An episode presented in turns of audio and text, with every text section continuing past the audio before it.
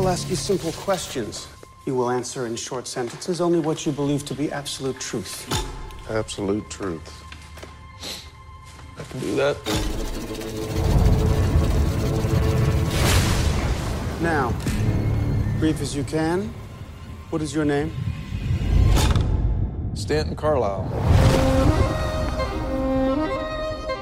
Are you a true medium? Yes, I am. Mr. Carlisle, Doctor, how about that? please lay down. Can you read minds? Yes, I can. Under the right circumstances. Keep your answers brief. What do I want? To be found out, same as everybody else. Are you in contact with the beyond? Well, we've had our share of snake charmers in the past. We deal with them. You don't fool people, Stan. I've given you a fortune. It's time that you delivered. When does it end? I want to know.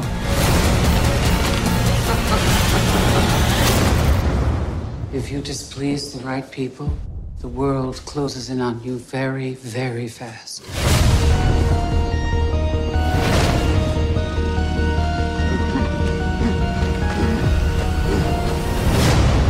Welcome to the Strange Harbors podcast, a weekly discussion of film, television, and pop culture. My name is Jeff Zhang, and tonight I'm joined by.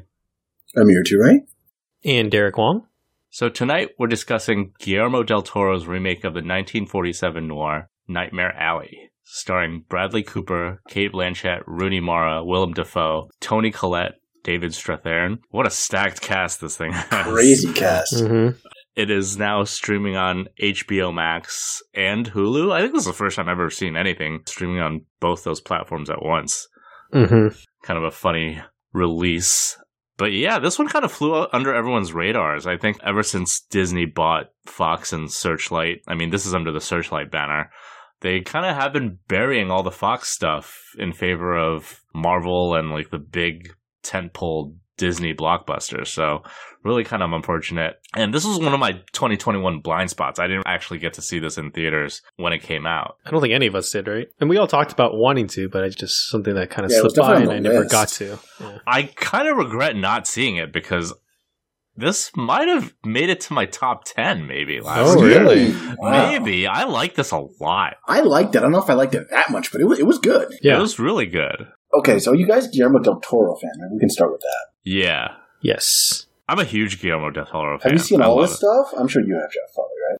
I think I have. I don't think there's anything that I'm missing. Let me let me check his filmography. Quick filmography check. All right, Cronos. I've seen Mimic, The Devil's Backbone, Blade Two, Hellboy, Pan's Labyrinth, Hellboy Two, Pacific Rim, Crimson Peak, The Shape of Water. Nightmare. Yeah, I've seen everything, I think I've seen everything after The Devil's Backbone. including The Devil's Backbone, No, or everything af- after oh, it. Everything oh, okay. after The Devil's Backbone. Actually, maybe I didn't see Crimson Peak. Let me see. So I've seen the others, meaning Blade 2, Hellboy, Pan's Labyrinth, Yeah. Hellboy 2, mhm. Pacific Rim, The Shape of Water, and now Nightmare Alley. Yeah, I'm probably on the same boat as you, Amir. I think I've seen pretty much those exact same movies. I haven't seen Crimson Peak either. But yeah, generally, I really do love Guillermo del Toro. I love, not to give anything away too early, it's kind of a contrast because the thing I love most about Guillermo del Toro is his monsters. like Mhm. the way he creates creatures and those kind of visual effects around them that I love. But this movie is definitely devoid of that, right? There's no fantastical nature to this movie, Mhm. but that doesn't take away from my enjoyment of this movie. But uh, that is something I do definitely love about his movies. Favorite Guillermo del Toro. Ooh, I'm going to say Pan's Labyrinth. Pan's Labyrinth's a good one. I think Pan might be arguably maybe his best movie. But man, I fucking love Blade 2 like so much. Blade Two rocks. Blade 2 is That really movie's so good. yeah. Blade 2 is really good. he creates this visual for like vampires that I think other people are just obsessed about now. I, I mean, I don't remember it happening before seeing it in his movies. You know, like where the bottom jaw like splits open like that. Hmm Uh, like the Reaper thing. Yeah, it's, it's visuals like that I just think are so creative and just so so his style that I love. Uh, maybe Crimson Peak might be my favorite. I love Really? Crimson Peak. Yeah, dude, it's so good. I think they mismarketed that as like a horror movie when it's really like a gothic romance. Mm-hmm. which I really, really, really like. This might be a hot take, but my least favorite is The Shape of Water. I think that's fair. I'm not on the Shape of Water train at all. Hmm. I didn't dislike it when I saw it, but like I feel in retrospect, if I look back, it's not going to rate highly. Um, I'm no prude. I'm all about like whatever. If you, if you want to fuck your fish, that's fine. But, like, uh, I don't know. It's just like kind of mediocre. I think. I don't know. There are people who love that movie, so I don't want to be like yucking anyone's yum. But like, I don't know. I think all of his other stuff is just more interesting. And the creature in the shape of water is just Abe from Hellboy. it Yeah. really is. yeah. I don't know. And I think the story is just a little predictable. Like, I mean, first of all, I do think Guillermo del Toro's imagination sometimes outstrips his storytelling abilities a little bit. Um, Mhm. I think a lot of his stuff is more visually interesting. Like, the stories Yeah. are good. I, I think they're really, really good. But I think the strength of his uh, directorial style lies in his, like, you know, his imagination, his creature design, and, like, how meticulous he is with this. And and that really comes forward in this movie too, Nightmare Alley, even though it doesn't have like monsters or anything. But this is a gorgeous movie. It, it's Yeah. such a good looking movie. Dan Laustsen, cinematographer, like he has for I think the last three movies: Crimson Peak, Shape of Water, and then this. I actually have not seen the original, the 1947 version. Me neither. I didn't know it was a remake until after I watched this one. So, yeah, I definitely haven't seen the original. But this is based more on the book hmm according to interviews, but I also hear that it's pretty close to the original 1947 movie too. And this is also the first movie in the last, I don't know, couple of decades that I want to say is like true noir. Hmm Like it's not neo noir, it's noir, right? Because Sure. it, it takes place in the 40s and it captures that sensibility like perfectly. There's a black and white version of this too, by the way. Oh, really? That's Yeah. crazy. I feel like I wouldn't actually enjoy that. I don't know. Like the colors in this movie are pretty rich. Like I, Yeah, they are, they are. there's some things that are great in black and white, like uh, like last year's Macbeth, right? Which I did finally Yeah. see. Um, Yeah. Did that's you like that by the gorgeous. way? I did. I thought it was great. Yeah, it was I good. thought it fucking owned. Was it Kathryn Hunter as the witches? Yeah. Dude, really memorable performance. Obviously, the, the cast is stacked and everything's great, and Joel does a great job of making everything super like uh, ominous and like uh, it's it's awesome. It's really good. But yeah, I just, just I, I think this had too much color in it for me to really enjoy a black and white version of this. Uh, As you said, it's a gorgeous movie. Yeah, it's bleak. The attitude is right. Bradley Cooper really like embodying that noir protagonist, you know? You know, like a drifter type character. Um, and this movie's mean. Yeah, It's a cruel fucking movie, and I love that. I love that. Uh, I mean, I mean, what did you guys think? Did you guys like the movie? Amir, you already said you did. What did you think, Derek? Yeah, I really enjoyed it. I found it, like I said, surprising compared to I I, think agree. You know his filmography. Like I wasn't expecting a movie like this, but like you could definitely see that his style still comes through. Like I love the dramatic lighting, and I mean that's really vindictive to noir movies. But like I Mhm. feel like you know there's still Guillermo in there, right? And like some of the costume design, and then like the way he even dresses up the character of Molly at the end. It's Guillermo, right? I do think that it's a little long. I do feel it a little bit. So it's Yeah. long, but the parts at the end were the parts that I thought were actually the most interesting. I agree. I was like, man, like this is gone quite. I was like, like I knew it was like a two, almost a two and a half hour movie, right? But Mhm. I didn't feel the length to go this is boring. But like I, I was cognizant of the fact that it, it is a long movie, but it was that whole ending act that I thought was the most surprising and like, rewarding. Yeah. Mhm. So I did appreciate that. A lot of people were rattled by the first half of this movie, or like the first hour, really, where they think nothing is happening Yeah, it's kind of a and it's meandering. So Ashley, my wife, she watched with me, and then she checked out. She's like, "Nothing's happened for like an hour. I'm out." um, so fair, but I don't know, man. Every thread that's in the first hour, it comes back, and it makes that first hour much more rewarding. It's just the carny vibe, man. You just gotta go with it. I mean, I kind of agree, but then I disagree. I mean, I feel like the relationship he has with Willem Dafoe's character, and then like the Zeena and what was the husband's Pete. name? Pete. Yeah, all kind of like threads through really well. But like, Yeah. The whole Bruno major relationship and then them having them come back for just a scene at this second half of the movie. That was the one relationship that I just don't know like needed that much screen time. It didn't Um, have that much screen time though. Like I feel like that was only like five minutes of of uh Yeah, but like that, the that's what I'm saying. Like that's stuff that can kind of get cut, right? And to make this like a 220 or 215 movie rather than a 230 movie. yeah. Um, yeah. Yeah, I mean, I get what you're saying. Um, but yeah, I don't know. I don't think that took too much time. I can see how that first half would like lull you into a false sense of security, though. Like, even though it's a movie about carnies and it's this noir movie, the first half is a little bit brighter than the second half. Hmm Um, before the wheels start turning and everything starts kind of moving towards its inevitable tragic end. The first half is pretty bright, right? hmm And so it could kind of beat and switch you a little bit. Yeah, I, I would say the plot doesn't kick in until uh Cate Blanchett shows up as Lilith. Yeah. Right. absolutely. Um, yeah. She's definitely the catalyst for this movie. Everyone's great in this movie, by the way. Uh, Yeah. Yeah, everyone's really, really good. You guys Bradley Cooper fans? I'm a Bradley Cooper fan. He's I really like good him. in this. He's really good in Mhm. this. Yeah. I knew you, you were going to like this movie, Jack, because Toni Collette is in this, so I know you're Yeah. already A smaller part than I had hoped expected for. Yeah, for that caliber of actress, but so that's fine. she was I mean, great. Yeah, she was good. She was good. They were all good. David Strathairn is great in this too. Mhm. Very tragic character. I think Bradley Cooper's trajectory as an actor is like fascinating. He started off as like Sydney Bristow's best friend on Alias, like a really kind of thankless role. And then he was the fucking asshole in Wedding Crashers. That's right. Yes. and then like Holy shit.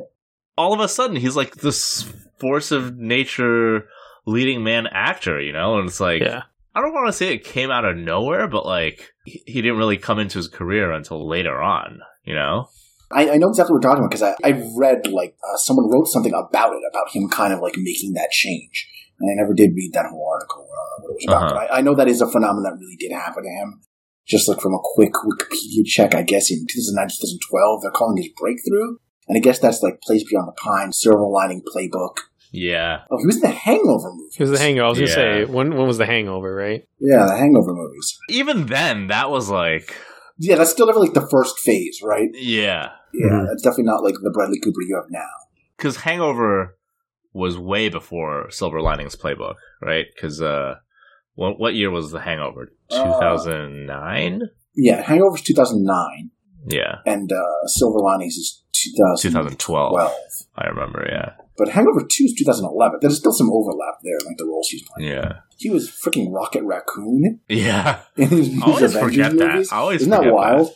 I was gonna say, do you guys want to give a quick synopsis before we actually start delving into actual like plot points and everything? Yeah, yeah. Yeah. I mean, so I guess the movie's about a uh, a drifter, Stan, who uh, finds his way to a carnival, and he uh, he befriends the people there. He learns some things from them, uh, and um, eventually he finds a girl and leaves with her to go on to sort of bigger and better things. That's where the rest of the movie really kicks in. I guess they move to is it Rochester? Are they outside of Rochester already? But they're somewhere in like Western New York, I and they moved to another town and they established a very successful sort of act that's a step up from the carnival they were in. And uh, that's when Cate Blanchett's character enters the picture and starts shaking things up. She's a doctor who is conspiring to work with uh, Bradley Cooper's Stan character to scam some of her patients by giving him information that he can use to pretend that he's a medium and contacting like another world hmm and then it kind of goes from there. I don't know. Do you want to go into the into the rest of it? Uh, I don't think we need to go into spoilers just Yeah, yet. I, okay. mean, I think we'll just talk about the plot as as we go on. But Well, I was gonna say another important thing that probably should be mentioned is that, like, in his time at the carnival, like, you know, the things that Amir says he learned is that he was taught by these two characters, Pete and Zeena, to be like a, a mentalist, right? Like a person to read people and then kind of fool them into believing that you're, you know, you're like a medium, or you're like talking to the dead, or you're like getting information to them to like help comfort them and all that kind of stuff. That's his act, right? That he brings with him when he, you know, him and Molly leave the carnival to take this somewhere else and make the show quote unquote bigger. mhm. Um, in the in the second half of the movie. I mean, they basically drop everything else from the carnival. It's just his mentalism act after they Mhm. leave, right? So he uh, rebrands himself as this as Amir said, this medium. And like a lot of the leaps in logic, like you kind of have to like suspend your disbelief a little bit. I think it's a little exaggerated how he can like Like what? deduce all the things that he's able to deduce, even without like the trickery, right? Like just how quickly he thinks on his feet, like how he knows that Lilith had the handgun in her purse or whatever. I really liked that though. I totally was into it. I, I thought I that was great. liked it, but I was like, "There's no way anyone could actually deduce that quickly." But like, Mhm. even though everything he said kind of made sense, like, Yeah. I mean, it's, so it Um, happens one in every hundred times. It's a movie. Like this is the guy. yeah, yeah, yeah. like it's, it's yeah. a movie about a guy who can do that. I don't know. I get what you're saying. Yeah. But it, it, Yeah. it didn't like take me out of the movie. Yeah. You know what I mean? Yeah, so by the end, he gets like in over his head. His two big marks are like the wealthy Judge Kimball and this other guy named uh, Ezra Grindle, played by Richard Jenkins. And both of his acts for them end in tragedy. So it was a very, very dark movie. Yes. very kind of downer ending to this too. But yeah, very, very Guillermo del Toro uh, stylistically, I think. So you want to talk about like the first part, the Carney part? What do you guys take from that? Like that that part of the movie that like you thought resonated in the second half. What did you take from? it? I just thought like every thread in that first 45 minutes, 50 minutes, it all came back in the end, right? Okay, Like, so spoilers from here on out. I guess if we haven't already spoiled enough. Um, so like obviously the geek thing is one, right? yeah. Mhm. Coming back in around in the very very end, the threat of his like. Uh, well, the death of his father, which opens the film where he's like yeah, letting his father die and then like setting the house on fire and all that. Pete's death, where Stan accidentally gives him the wood alcohol instead of uh, the booze, which comes back to when uh, when he's ultimately betrayed by Lilith, right? Did I miss that? Is it an accident? yeah, I think it's an accident. because Yeah, he yeah. admits it to Lilith that it's an accident. I don't think Okay. you know beforehand whether it was accidental or on purpose or whether he had anything to do with it at all. Really, like it's a little bit unclear. Mhm. because they find Pete, the sort of alcoholic mentalist mentor character. Um, they find him dead, and everyone's just like, "Oh, he finally did it to himself," and no one really thinks anything of it. Only he knows. Oh, I accidentally brought him the wood alcohol instead of whatever. Right, but I don't even know if in the film that's entirely clear, unless you're supposed to be paying attention to like the color of the box from which he fetches the alcohol, which like I just I just wasn't Yeah, I never actually like noticed the color of the boxes, see. even though uh Willem Dafoe's character Clem he states like, "Oh, this box has the booze. This box has the wood alcohol. Uh, just note the color." Even though I didn't really notice any of the color in the box, but it's very faint. yeah, I- it's very faint. it's very very faint. Yeah, I don't know if you're yeah. entirely supposed to. And then, you know, Pete, when he's still alive, and Zeena, who's played by Toni Collette, his wife, they warn him not to like lead people on when it comes to like contacting The dead, yeah. supposed dead loved ones, right? You always And- tell them the truth, right? And both times it kind of fucks him over in the future, Yeah, those right? are those, because yeah, those, and that's both of the things that he's asked to do. Those are both of the things Yeah. that yeah he goes ahead with.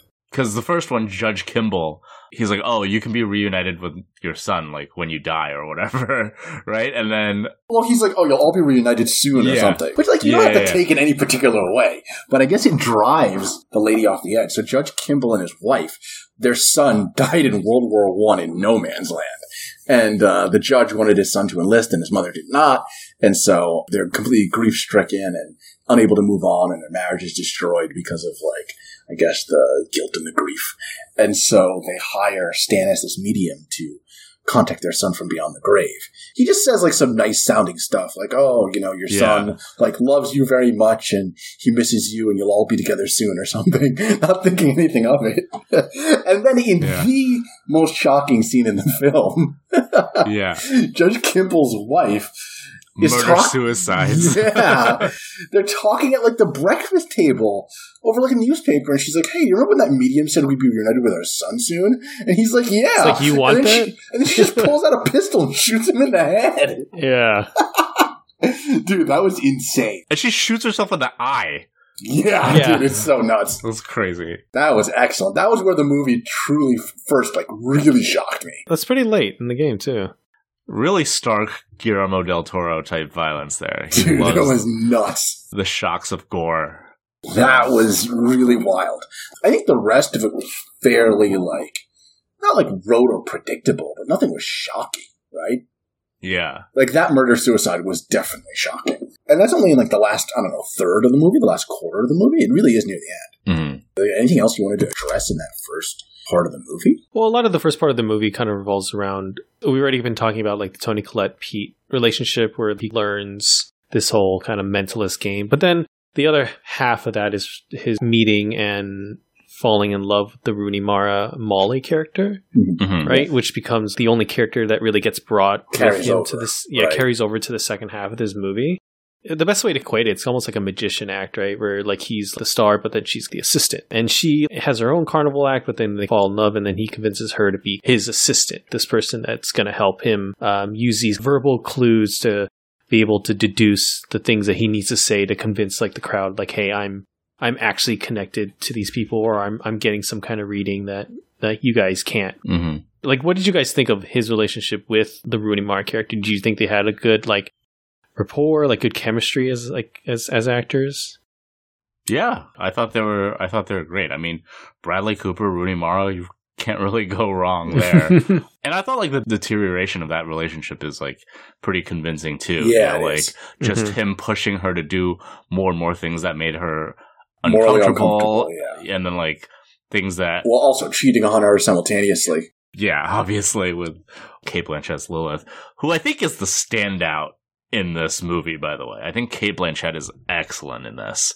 She's so good. Super scary, right? Yeah, but I wouldn't like call her evil or anything, right? Like Uh, she's kind of she's a little. She's pretty evil. I don't know. I mean, I mean, no more or less than Bradley Cooper. I feel right. I mean, Uh, she might be more. I don't know. Um, I don't know. I mean, he's totally an asshole. Like, he's not a good person, right? He's scamming people, like uh huh. preying on their emotions in order to, and, and, like tricking them in order to scam them out of money, right? But Yeah. it is like an understandable goal. She's just sort of a sadist. I think Cate Blanchett is great in this movie for what served to her, but like for me, it was one of the weaker characters. I think, in my opinion, just because like I don't quite completely understand her motivations in this movie. Is she doing this to stand because she's just trying to protect herself? Spoilers. In the end, Cate Blanchett betrays the Bradley Cooper character, right? The Stanton Carlisle character. And like part of me just doesn't understand is it is because of what he does when they first meet, where he completely embarrasses her and like reads her. I mean, that's definitely what it is, right? Because she says so herself. Mhm. Wait, say again? Go back to that. You said, Jeff, you think it's entirely because he dominated her in their first interaction and she just has wanted revenge the entire time? I mean, I don't think it's a hundred percent, but I, I do think it's a big part of her motivation, right? I didn't even really think of that. I kind of thought she was sort of just a sadist. Like, she just enjoys manipulating and dominating people. Mm-hmm. And she was disappointed that he wasn't able to keep up, but also kind of happy that she was superior to him. I know what you mean with not understanding her so much as a character, but I don't know. I, like, I like what she did. So the Zeta character, I really liked her, actually. I really liked Toni Collette in this, too. Um, Mm-hmm. I liked the general sexual relationship with, with, uh, with Stan at first Yeah. right? I thought that was Mhm. cool. I thought it was an interesting, like, sort of twist, uh, not twist, but like an interesting, sort of realistic way to play that character and to play that relationship. I don't know. yeah, and they didn't like make her hate her husband Pete or anything. They still had like a loving relationship. It's just a little wrinkle that seemed like a little shading to the character that I enjoyed. You know? I, I, always like when a movie acknowledges how good looking his actors are. That's true. like, if Bradley Cooper's walking around as like a bum, Uh-huh. he's gonna be able to use his looks to do something. Like, you know what I mean? Like, he still looks like Bradley Cooper. You know what I mean? I guess maybe not the end, but you know what I mean? Like, he, it- like that does help. Yeah, he's Mhm. a charmer and he's this and he's that, but he also his looks do help. to, to get back to the Cate Blanchett side of things, I mean, the real crux of this movie lies in the Richard Jenkins character, right? The Ezra Grindle character. Mm-hmm. I mean, even Cate Blanchett's character kind of warns Stanton that he probably shouldn't have dealings with this person because he's unstable and he's unhinged. But I think it's Bradley Cooper's character's hubris that leads him down this spiral. His thinking that he can lead this person along to like take their money, but then thinking that he can convince him that he's going to actually reunite him with his dead wife, right? Who died from a failed abortion? Jesus Yeah. Christ!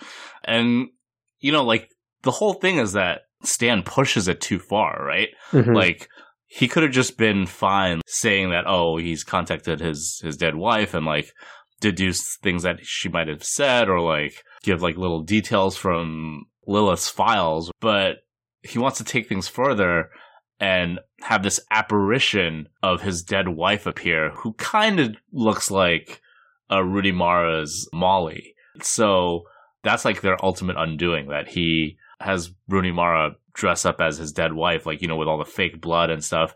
Um, that was very Guillermo del Toro too, by the way. I, I Yeah, really, I really that look that was great. But then like Grindle gets too caught up in the moment and he goes up close and he realizes that it's not his wife. I found it interesting that Molly like immediately fucking folded. Right? She was Mhm. like, I don't want to do this. Like, as soon as Grindle came up to him, and then fucking Stan beats him to death. yeah, it's crazy. Uh, it was crazy. And then, uh, Grindle's got like this heavy too, uh, Holt McCallany as, as, uh, what's his name? Anderson. Yeah. Mhm. And he runs him over with a car twice. Yeah, I mean, there's a lot of brutality and kind of gruesomeness at the end, you know, with Richard Jenkins' face beat in, and then like when he runs over the Anderson character and like it just mauls the dude. But yeah, so that's definitely a touch of Guillermo in there uh, that I, Uh-huh. I really quite enjoyed. But yeah, and then uh, that leads to Stanton running back to the Lilith character, and then that's when the, the betrayal happens, right? Like Mm-hmm. We've gotten clues in the beginning of the movie that she records all her sessions, so she starts like recording the session and denying that she knows anything about what Bradley Cooper's been doing and like that it's all just like in his imagination and then like pretends to be attacked, I guess, and like shoots him like straight in the ear.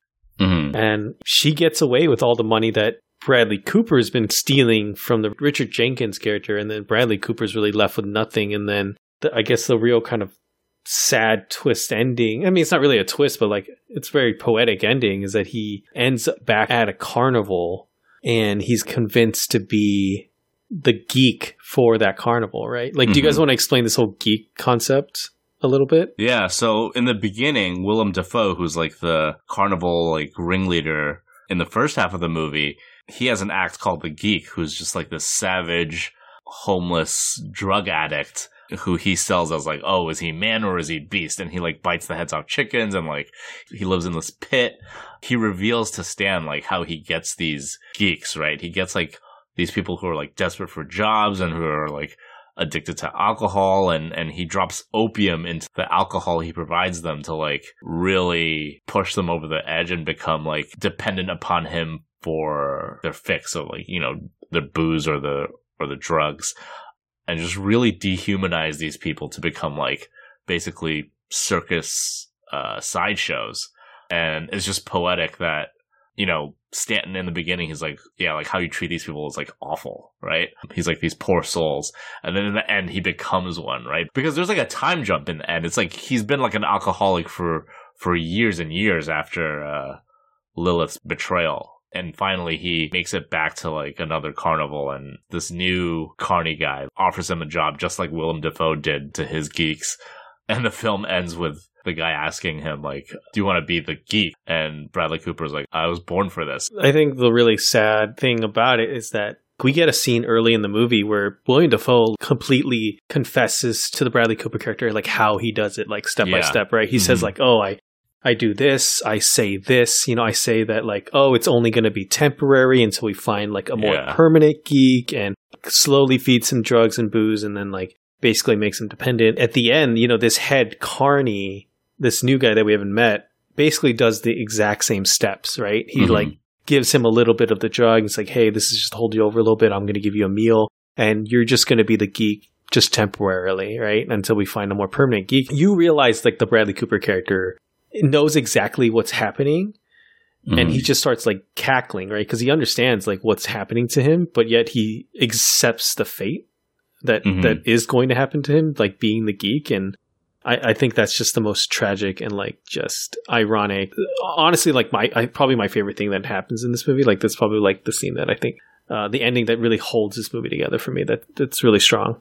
hmm Uh, what did you think, Amir? I'm No, I. I completely agree. It's a very poetic, very sad ending with him just laughing and crying, accepting his downfall.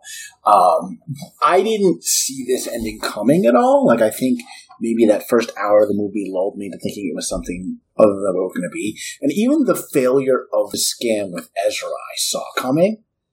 Like Mhm. up Mhm. through there, I was like not super surprised by the movie, except for that uh, murder suicide. But then where it goes after that with him running to the Lilith character, because after that happened, I was like, okay, where's the like? Why is the movie not over? Like, what else is happening here?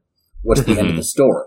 So the whole betrayal by Lilith leading into him becoming the geek arc, that whole tragic ending is not what I saw coming for the character. So hmm um, I really enjoyed that. Yeah. And it's not like a rug pull or anything either. I mean, maybe a all set- little bit, but it's very naturally done It makes and, and complete very sense. artfully done. Yeah, Yeah. it's great. I, I thought it was sort of surprised. though. I mean, I, and it was definitely not in my head. Yeah, Is it was that- definitely a that surprise the for end sure. act of the movie is going to be Lilith betraying him. Like that just never even crossed Mhm. my mind.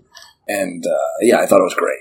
I do just really want to commend this movie for, and we've already kind of been talking about it, and Jeff's mentioned a lot too, where uh, it's been a while since I've seen like a movie this tight, where like so many things are set up at the beginning that gets like paid off at the end, right? Like I think there isn't that kind of respect I think some movies have nowadays, where like uh, movies just lay out a bunch of things but don't pay them all off, or they lay them out and they just don't really go anywhere really satisfying all praise goes to like you know the original movie but then also the novel that it's based off that i think the story itself and like the elements within the story are just so closely knit that it just creates this really cohesive really satisfying story for the end by, by the end of it I think you get a newfound appreciation for the opening act of this movie where it kind of seems like nothing's happening, but like you said, it, it sets up all these threads and, and, um, everything comes full circle. Uh, and I think you get a newfound appreciation for, for the beginning of this movie by the time you reach its end, right? And I think there's this habit for movies, especially like bigger movies, to like not be that challenging or like bleak or they're like afraid to be dark, I think. Mhm. And and like they pull their punches and this movie doesn't do any of that, which I really, really like. I found that quite refreshing, even though it didn't really feel good by the end. But I don't know. I, I like that. It's ballsy. I mean, even though it's a remake and, and the ending is the, pretty much the same, but we just haven't seen that, something like that Mhm. in, in a while. It's very true to that kind of noir spirit, and I uh, Yeah. I enjoyed it. It's uh, it's a beautiful movie. It's well acted. Everyone does their thing. Um, like you said, Derek, it is a little overwhelming, but overall, I mean, uh, a really fun watch. I don't know if it's in my top ten of 2021. I'm not sure about that. Yeah. I might have jumped the gun. I don't think it might it would have been like actually top 10, but it's up there. Up there, yeah, it was good. yeah Yeah. I, I think it could have made my short list but i ultimately like Yeah, looking back think at my top 10 i don't think it would have made yeah, I could. I could see Yeah. that. I could see it being Yeah. there. Um, and then like I don't even know if it's my favorite one of his movies either. No, Yeah. I, I still You think know? I would hold like those other ones we were talking about earlier a little bit higher still. But I love that this isn't what I was expecting, right? Like I'm so used to having a fantastical nature to all of Guillermo del Toro's movies that to the point where I was just expecting something to happen and quite surprised that this movie was just so so bleak and within that Guillermo del Toro style and like kind of presence without feeling like it's another Guillermo del Toro movie, like by the numbers in a sense, where Mm-hmm. I was expecting a monster, I was expecting a creature, I was expecting a supernatural element, or you know what I mean? Like, and I we didn't really get any of that, and it's just like a really by the book noir movie that was. I think it's a great remake. I mean, now I'm interested to maybe go back and actually watch the original because of it. Um, one thing I, we didn't really talk about that I found really interesting is I don't know if you guys felt like this, but I, I found it really interesting that like I feel like the first five ten minutes you don't actually hear the Bradley Cooper character talk, right? Yes, he doesn't have a I line noticed until, that. like the 10 minutes in. Yeah. I yeah, noticed and. I, That I, I thought it was like, is this character mute? Is is this going to be a thing where he's very quiet? And it's a nice kind of contrast to the person he becomes, or like a person who talks his way out of everything. It's interesting to see that character where he starts, and it's just very stoic and very quiet. Um, I Mhm. thought that was an interesting choice at the beginning of the movie. He definitely turns out to be a different character than maybe you're led to expect those first few quiet minutes. Like he does turn out to be a charmer and someone who leans on those skills, but at the beginning you don't see that. He's Yeah. he is very Mhm. quiet and just grim, and you're like, "Hmm, exactly who is this guy? I do like the angle that in the end there is nothing supernatural in this movie, and that it's all just cons, and it does show you the. I don't know the, the inner workings of these cons, and and, I, and that, that's always fun. It's a little heist movie ish, but because it's a noir, nothing works out, right? Yeah, so I was just gonna say, like, if you think about it, this movie's very exposition heavy. Like, there's a lot of like explaining how things are done and like how the tricks are being pulled, but it never feels like it's exposition heavy. I think it's very artfully written where everything feels natural and like in its right place. So it doesn't feel like everything's being explained to you, you know? I do like that. I do feel the length of this movie. I think it feels a little long. Mm-hmm. So this critic David Sims that I read, he went on Letterboxd and he reviewed this. And he was like, more like Nightmare Highway. This movie's long, bro. That's his review, which I thought was very, very funny. What Yeah. is a nightmare alley? Yes, guys know? I don't know what a nightmare Because the alley phrase is. they use in the movie too. They yeah, do. it's like you they just do. use it once in the movie, The and I was like, explanation okay, of I guess where- that's it. Yeah. Insert Leo pointing meme. Exactly. Yeah. Yeah. So this is. I don't know exactly what it is, Uh huh. so I don't know what a nightmare alley is. We'll Because he do says he gets the geek. Sometimes he gets him from Nightmare Alley, right? Right, Isn't that what yeah. he says? Mhm. Yeah. So I guess it's has to be some kind of shady, like Where all the drug addicts. yeah, where all the or drug addicts and stuff are. You know what I mean? Like that's what I kind of imagine. But I did find it very interesting that I think it's only really mentioned once, and then like that's where the title of the movie comes from. When they say Nightmare Alley, it makes me think of that movie Spawn. What? Why? Why? Because oh, that's where they yeah, find him. Yeah, that's where they find him, and like right? Yeah. That's where they find Al Simmons. He's like in this like little alley full of like hobos and drug addicts. I don't know. It's Yeah, yeah, yeah. Weird, weird tangent. Completely unrelated. But I, I think overall we all really enjoyed this movie. I mean, I I'm a little sad that yes, I, we didn't get to see it in theaters, but I'm glad that it's available on Hulu and or HBO Max. If you have either one of those, now you can Yeah, watch it. I- you know, I really hope it gets more eyeballs on it. I think what Disney's doing to these movies is like pretty unconscionable. It's really fucked up, actually. I I, Mhm. I think uh, just to buy the studio to bury its movies is is really fucked up. This is one of them. The Last Duel. I don't know. I feel like in a different year, a different time, both those movies would have had legs. I don't know. Yeah, I think so. I think the last duel may be more than this one. I like this movie, but if I were to like to be an exec, thinking like, well, is this gonna win me?